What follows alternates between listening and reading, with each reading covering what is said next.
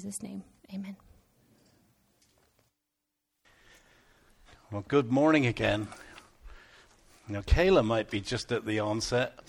We're knee deep in it. I want to begin by uh, offering thanks to, to all those people um, that have worked so hard so far on this Christmas season. Last week we had a whole bunch of people taking down the stuff that was here, taking down the stuff that was out there, and then putting this all back up. Didn't they do a great job? And then we built we built built the float for the parade. We were in the parade yesterday. I think I have a picture of us, the, the parade team picture of the parade team. There. Look at that. So that was good. There were a lot of good floats in the parade yesterday and lots and lots of people. So that was pretty good. And we gave out hundreds of candy canes with invitations on them. So it was good. It was great to be there. And it's just beginning. Today we have the toy run. That's why I'm dressed. You know, the only pair of jeans I got, and I forgot to put them even in the wash. So I'm up here, I'm the dirty jean pastor. but today is a toy run, so you'll probably start to hear as, as the service ends, you'll start hearing motorbikes coming in. And, uh, you know, we get typically 60, 80, maybe 100 motorbikes here. And uh, you'll hear that, that noise. Two o'clock, then they all take off and go on the run. A couple of ways that you can be in this. Over in the youth building, we've got a silent auction. This is all to raise money and toys for, for families that are in need for Christmas. So you can make a donation. You can go online and make a donation. You can buy a toy. The toy run is today, but that doesn't mean it's limited to today. Christmas is still three weeks away. So we have a room set up. And I'll tell you what, it really is heartwarming. Kelly Biggs kind of oversees this side of it. And uh, to see families come in, and she gives them a great big trash bag, and we have all the toys set out and everything set out like a toy store.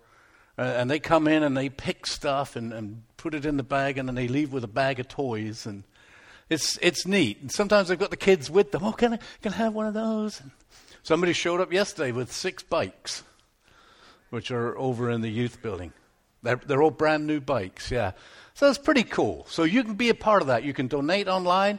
But be a part of it. Just come and hang out for a bit. I know bikers are a little bit different than, than maybe you're used to, but they're people.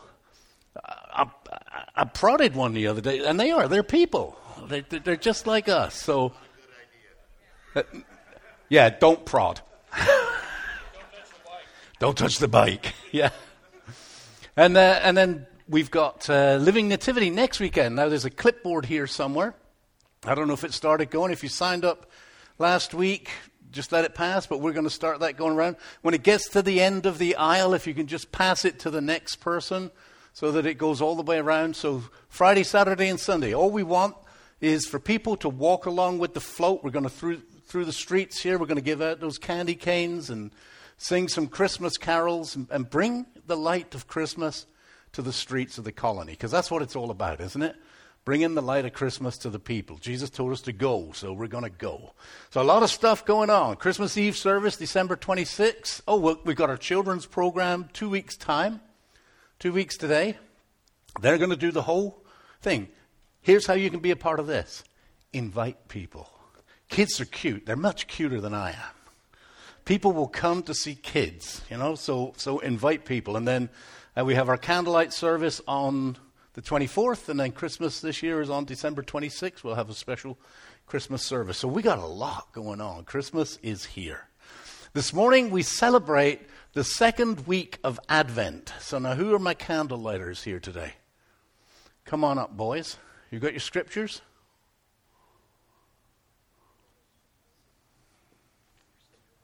Do you have your scriptures? You do need those. You don't have your scriptures. All right, go down there and get ready to light the candles. I'll read the scriptures.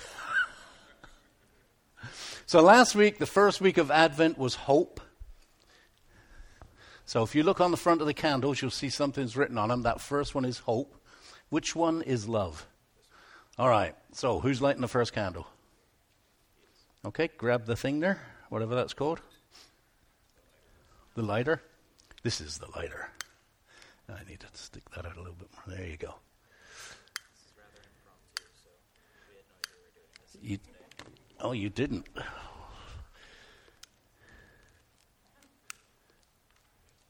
Okay, if you want to light the hope candle, please. Last week we talked about hope.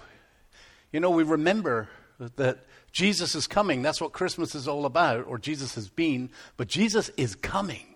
There's going to be a second coming. The King is coming. And that is our hope. Today, we're going to light the love candle. Just a second. I've got a couple of verses for you here.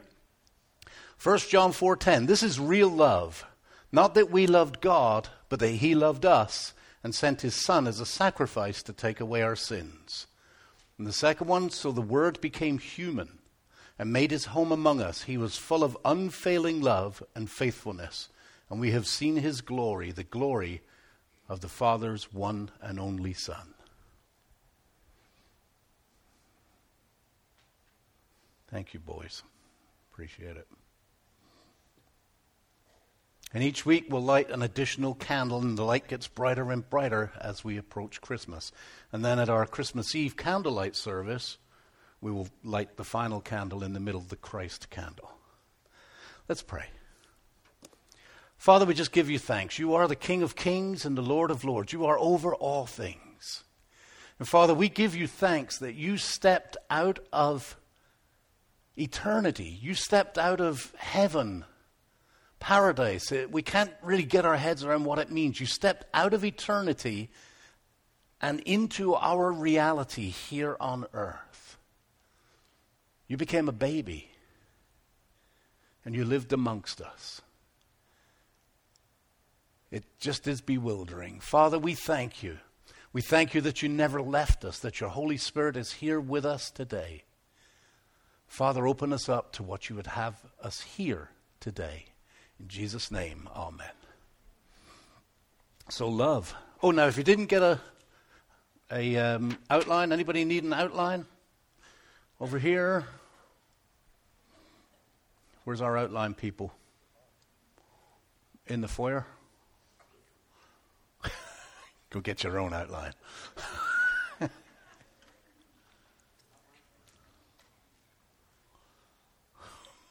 Anybody else need one? Let's make them run.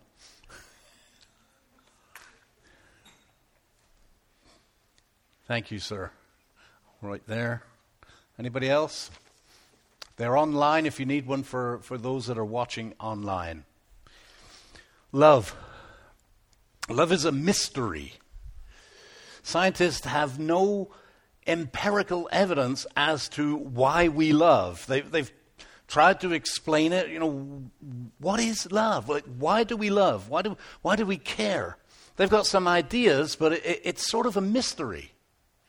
But not only is love a mystery, it's kind of scary sometimes. I remember when I first fell in love with my wife.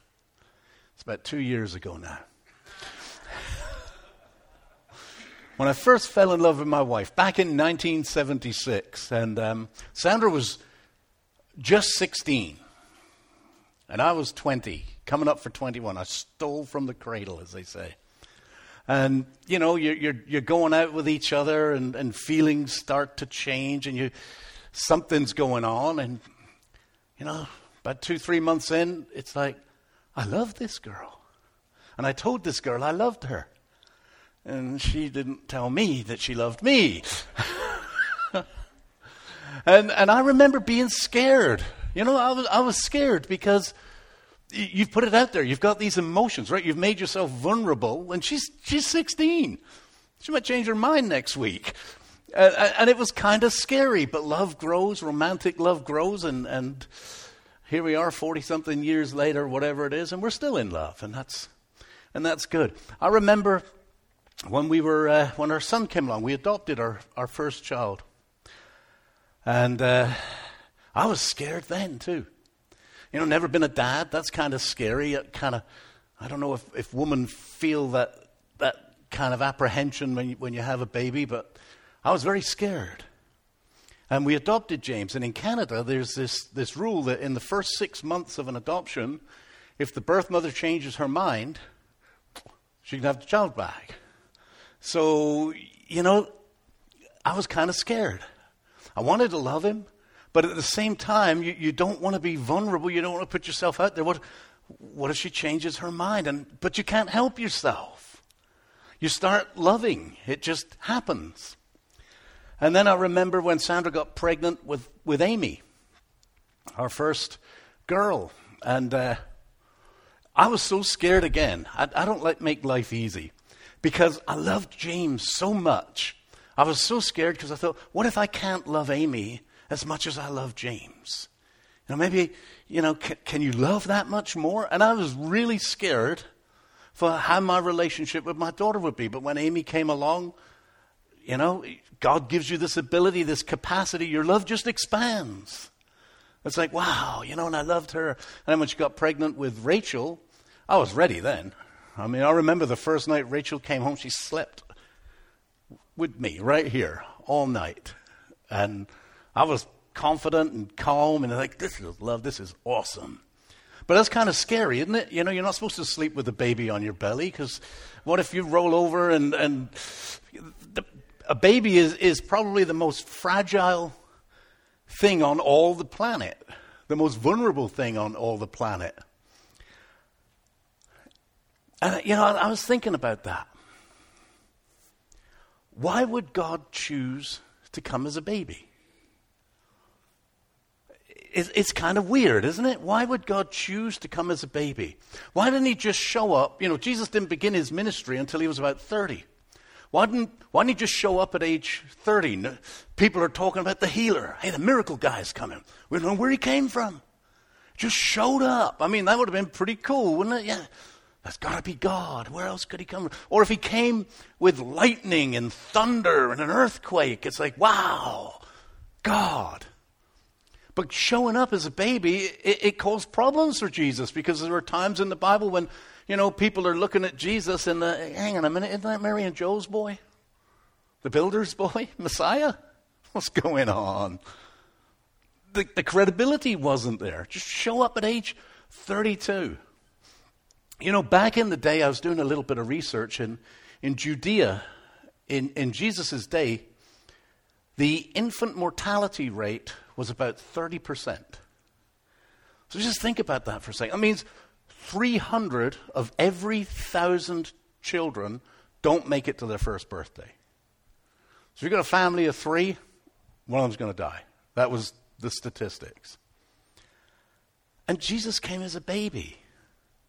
You know, these days in Texas, I looked that up. What is it? it it's one, less than six per thousand, one fiftieth of the rate of Jesus' day. Why did God choose to come as a baby? It, it's so risky, so weird.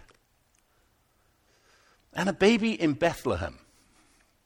It's not in the king's palace, born to a builder. He wasn't a carpenter, by the way. Just I know I keep harping on this every year. He wasn't a carpenter. I just need to let you know. I have a bricklaying background. Jesus was a mason. They put carpenter in there, but the Greek word means builder.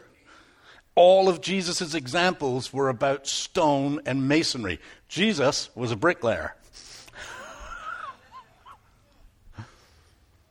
But yeah, he comes, he lives in Bethlehem. He, he's the builder's boy. He, to an unwed mother. It just, here they come.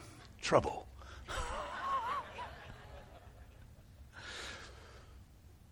What was that verse we read? So the Word became human and made his home among us. He was full of unfailing love and faithfulness. And we've seen his glory, the glory of the Father, one, the Father's one and only, full of unfailing love. Wouldn't it be great to be filled with unfailing love? Wouldn't it be great for those that you love to be filled with unfailing love? Or to have people love you with an unfailing love?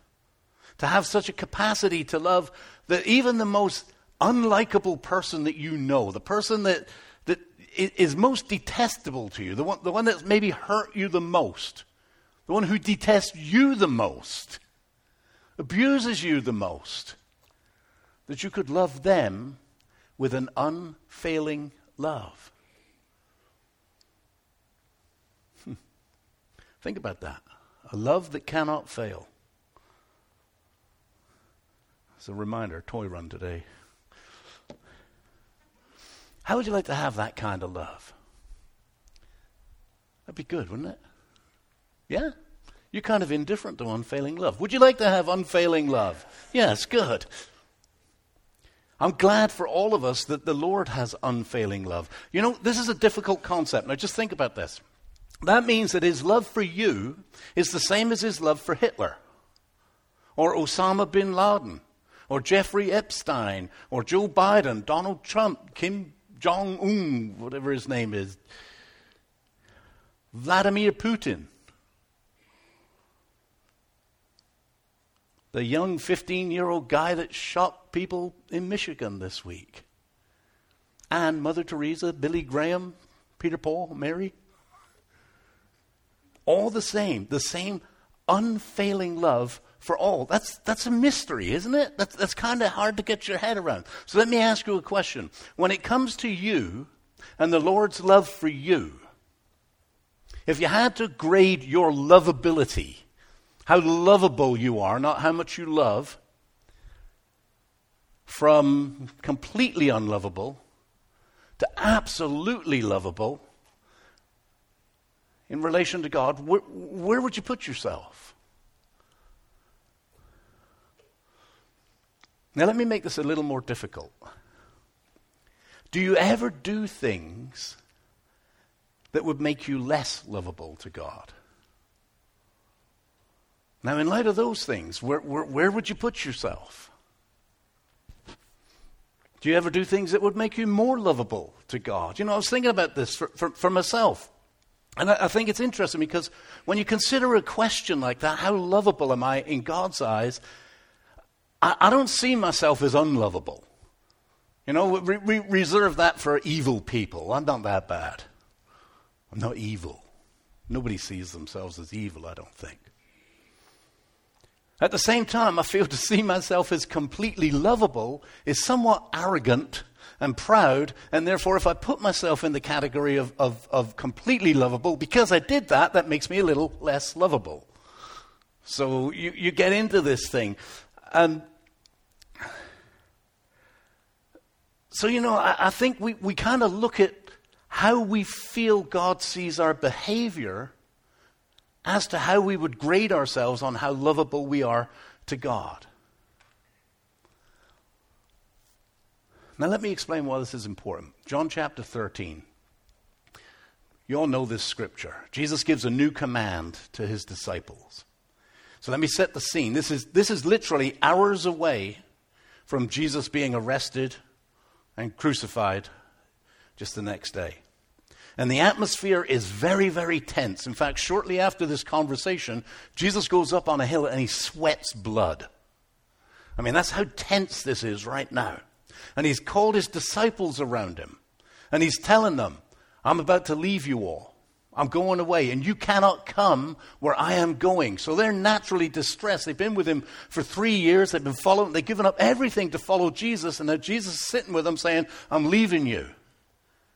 Can you imagine that? That's kind of like, well, no. That was their response. No. And Jesus says this incredible thing. He says, Now I'm giving you a new commandment love each other.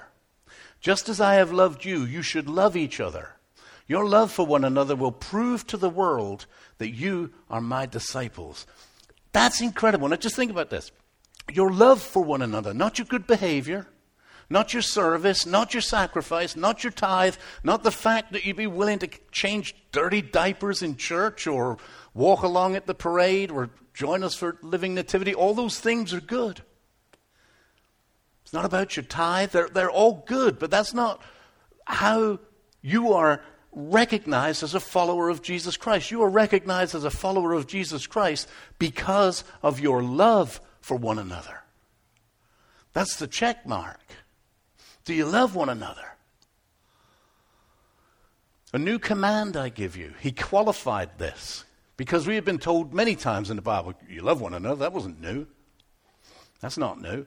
The new command was the manner in which we are to love.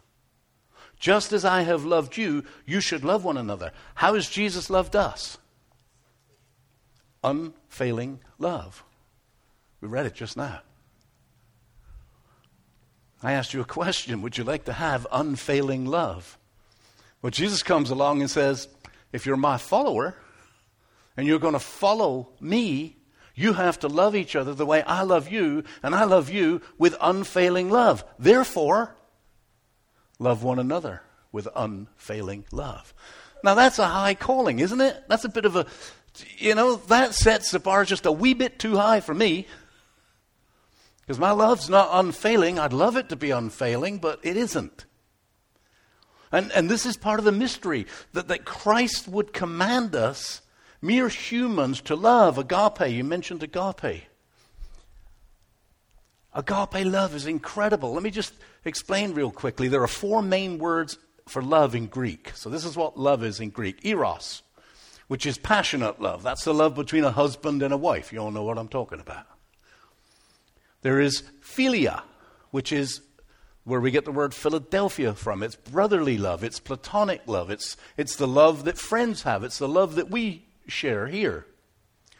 Then there is storge, which is relational love. That's parents, children, a little bit closer than, than just friends, but it's a different kind of love.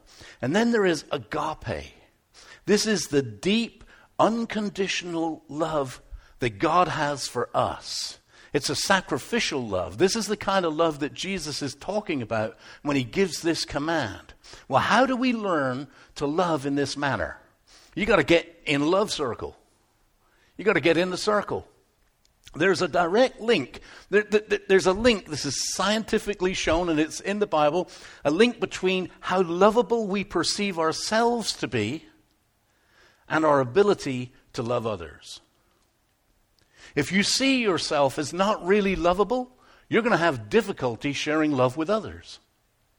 If you see yourself, if, you, if you're way up there, man, you know, it's not that it's a pride, pride thing, but I know God loves me. Man, you know, and you feel good about yourself, you have a greater capacity to pass that love on to others. These things are related. 1 John 4:19 says, "We love each other because he first loved us." Because we are loved, we are able to love. And love is at the core of existence. So you remember the greatest command. When Jesus, somebody came to Jesus, they said, What's the greatest command, Jesus? And he gave them two. Matthew 26. Teacher, which is the most important command in the law of Moses? Jesus replied, You must love the Lord your God with all your heart, with all your soul, and with all your mind. With all your being, love God. This is the first and greatest commandment. A second is equally important. So you got one and two, but it's not one and two, it's one and two. Love your neighbor as yourself. The entire law and all the demands of the prophets are based on these two commandments. So this is the circle of God, love. Love God with all your being. Well, what does it mean to love God with all your being? Well, he tells us, 1 John 5 3. Loving God means keeping his commandments and his commandments are not burdensome. You want to love God? Obey God. 2 John 1 6. Love means doing what God has commanded us. And he has commanded us to love one another, just as you heard from the beginning. So you see how this kind of goes around? You show love to God by loving one another. You show love to others by loving yourself, as you love yourself.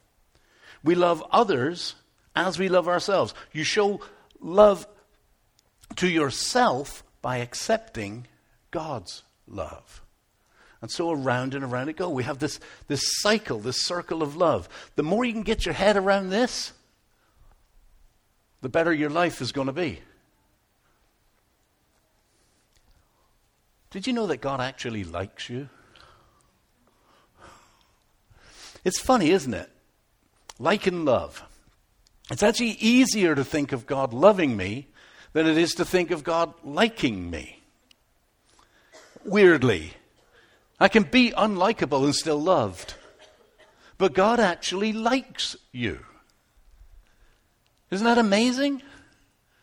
In your worst moment in life, and God likes you.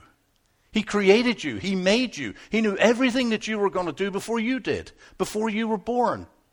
And God already made the decision before you were born that He's going to like you.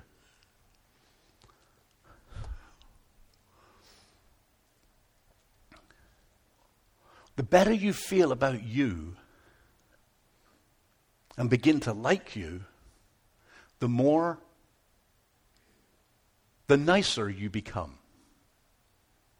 The more lovable you become, and the greater your ability to love because you feel good on the inside. And on it goes. The, the problem begins, the problem is that this is hard because it begins at a place that, where we don't want it to begin. We feel a little guilty and maybe selfish if we get real with this because it begins with us. It begins with me. It, it, seems so much more Christian to say, no, it begins with God. And it does because love comes from God. But unless you receive love, unless you accept God's love, you cannot love. So it begins with me and how I feel about God and my relationship with God and God's love for me. He loves me unconditionally. Am I going to accept His love? As soon as I open myself up to accepting God's full love, then I start to feel good. Now I've got love inside of me, and I can love others as I love myself. But it doesn't feel comfortable to start with us. But here's the good news God is in the love business. This is what He does. He is love. And the more we accept God's love, the more love we have to give. Now, I want you to give yourselves a gift this Advent season. Okay, here's my challenge for you. I want you to open yourself up to God's love like you never have before. I want you to start thinking every day when you get up in the morning, God likes me. It will change how you live your day. When you start with God likes me, you think differently about God. You think differently about your day. You think differently about your behavior. It will drive your behavior. God likes me. Wow. Now, follow me on this one. If we love God by loving others, which is what the scripture says, then it's intuitive that we receive God's love through others. This is how it works. To truly open ourselves up to the love of others and, and ultimately open ourselves up to God means that we become vulnerable. We talked about this at Kairos a couple of weeks ago. True love is scary. We think of vulnerability as a weakness, don't we? You know, the enemy looks for your vulnerable points. They're going to get in there. But when we wrap our vulnerability with love, it becomes a strength. Because real love's not guarded. Real love is not masked. Real love is open. Real love is honest. Real love risks pain and hurt. You know, I heard a wonderful testimony recently. A man a man shared how he had messed up his life. Total train wreck. Through one selfish choice after another, and it was a mess. Messed up his marriage, messed up everything, messed up the lives of those around him, ended up in prison. Tried numerous times to change, couldn't really ever bring the change about. Always went back to his old ways. To make a long story short, he had a daughter. The last time he saw her, she was four years old. And he decided to make contact with her. She's a teenager now. Hasn't had contact with his daughter since she was four. And through a long series of events, he eventually makes contact with her. Can you imagine all of the feelings that he's struggling with? I mean, that's making yourself vulnerable. You know, it, what is she going to think? What is she going to say? That I abandoned her, that I didn't love her, that I messed up her life? You know, what is she going to say? You're a real screw up. You hurt me. But he decided to open himself up and risk hurt and pain. And when he met his daughter for the first time, in who knows how many years, she said, Dad, I only have one memory of you. It's of you holding me so tight and loving me. He said, In that moment, I was changed. All of that change that I had tried to bring about over the years and I couldn't change, in that moment, I was changed. His heart was melted. He knew love. And suddenly he had the capacity to love. Love will do that to you. It will melt your heart and change you. But you've got to open yourself up to it. So I've got one last passage of scripture for you this morning. It's from Paul's letter to his followers in Ephesus. And, and he tells them, he says, because of Christ and our faith in him, we can now come boldly and confidently into God's presence. So think about that for a minute. God is love. So because of Christ and our love and our faith in Christ, we can boldly come into the presence of love confidently. And he carries on, and in Ephesians 3, beginning in verse 14, he says, When I think of all this, I fall to my knees and pray to the Father, the creator of everything in heaven and on earth. I can just feel his passion. Like when I think about this is immense that I can be in the presence of love, that you can be in the presence of love. It drives me to my knees. I pray that from his glorious, unlimited resources, he will empower you with inner strength through his Spirit. Then Christ will make his home in your hearts as you trust in him. Your roots will grow down into God's love and keep you strong. And may you have all the power to understand, as all God's people should, how wide, how long, how high, and how deep his love is. He's saying, Can you get your head around the massiveness of God's love. May you experience the love of Christ, though it is too great to understand fully, it's a mystery. Then you will be made complete with all the fullness of life and power that comes from God. Now, there's so much in that scripture this morning. I decided I'm just going to leave it with you. I put it in, the, in your handout. And what I want you to do, I want you to go away and meditate on that. This week, I want you to go through this passage. I took out the verses so it just flows as a paragraph, which is how it was written. And I have a question for you, and it's right there. What can you do this Advent season to open yourself up to love? I want you to read that scripture through, pray through that scripture, Ask God to speak to you in that scripture, and then ask yourself this question What can I do this Advent season to open myself up to love? It might be how you demonstrate love to someone. It could be like that guy that, that contacts his daughter after all these years. He's messed up his life and he takes a chance. You don't know how that's going to go. What can you do this Christmas Open yourself up to love. In whatever manner Christ might choose to show you love. Trust Christ with all your hearts. Make yourself vulnerable. You know, let me close with this. It might seem counterintuitive in this day and age when, when, we, when we are taught to be strong, right? We admire strength in this day and age. And it may seem counter, counterintuitive to make yourself vulnerable. But it's counterintuitive that God would come as a baby. Why would God come as a baby? Because a baby is the most vulnerable thing on the planet, and God is love. Amen? Let's pray. Father, we give you thanks. We thank you for your love. Father, I've offered up a challenge here this morning. It's a challenge to me, too.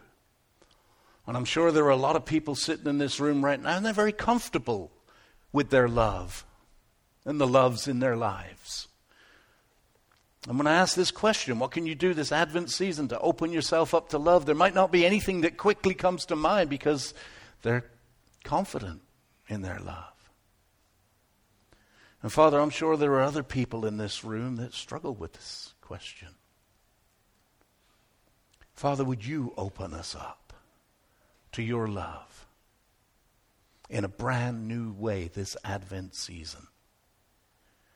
Take away our guardedness, our need to protect ourselves. Open us up so that we can love fully and completely, that we can risk being hurt and be the person that you've called us to be. And trust that you will protect us in the process of love.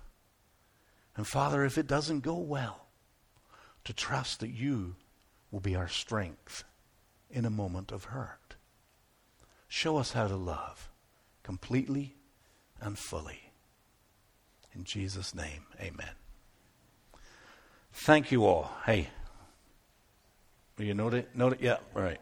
Just want that, want that on the record right here. Oh, I got one little quote I forgot to tell you. Take up the next couple of minutes. I love this quote from Max Lucado. So be loved and then love. Starts with be loved and then love. Just as hurt people hurt people, loved people love people. So let God love you. This is how happiness happens. Amen? Amen. All right. Announcements. We kind of did the announcements. Please be faithful with your offering. Where is the offering? Oh, is, is that basket there? Lynn's pocket. Please be faithful with your offering. You heard some of the bikes starting to arrive, so take some time, head, head on over to the youth building, and uh, hang out for a little bit. We're going to be hanging out till about 6, 7 o'clock tonight, so it's, it's going to be fun. Please stand. And then, did the clipboard get all the way around? If you didn't get a chance, where's the clipboard? Over where? Did it get down that way? Own up. Okay. Can we pa- keep passing it on? We'll, we'll just stand here till it's done.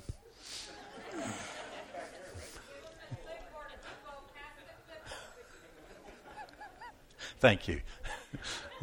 Let's pray. Father, we give you thanks again just for your love. We thank you for your blessings. And Father, I pray as we go from here that we would take all the rich blessings that you have given us, that we would begin to realize how wide, how deep, how far your love stretches. And that we would take some of that love and we would deposit it to each and every person that you bring into our path, whether they're someone we like, whether there's someone we understand, whether there's someone we agree with, or we don't like and we don't understand and we don't agree with them. Let your love flow from us as it flows into us. We pray all of this in Jesus' name. And everybody said. Amen. Thank you all for coming. First Monday prayer tomorrow. I put it up there and I forgot to say it. Seven o'clock here, first Monday prayer. And men's breakfast next Saturday.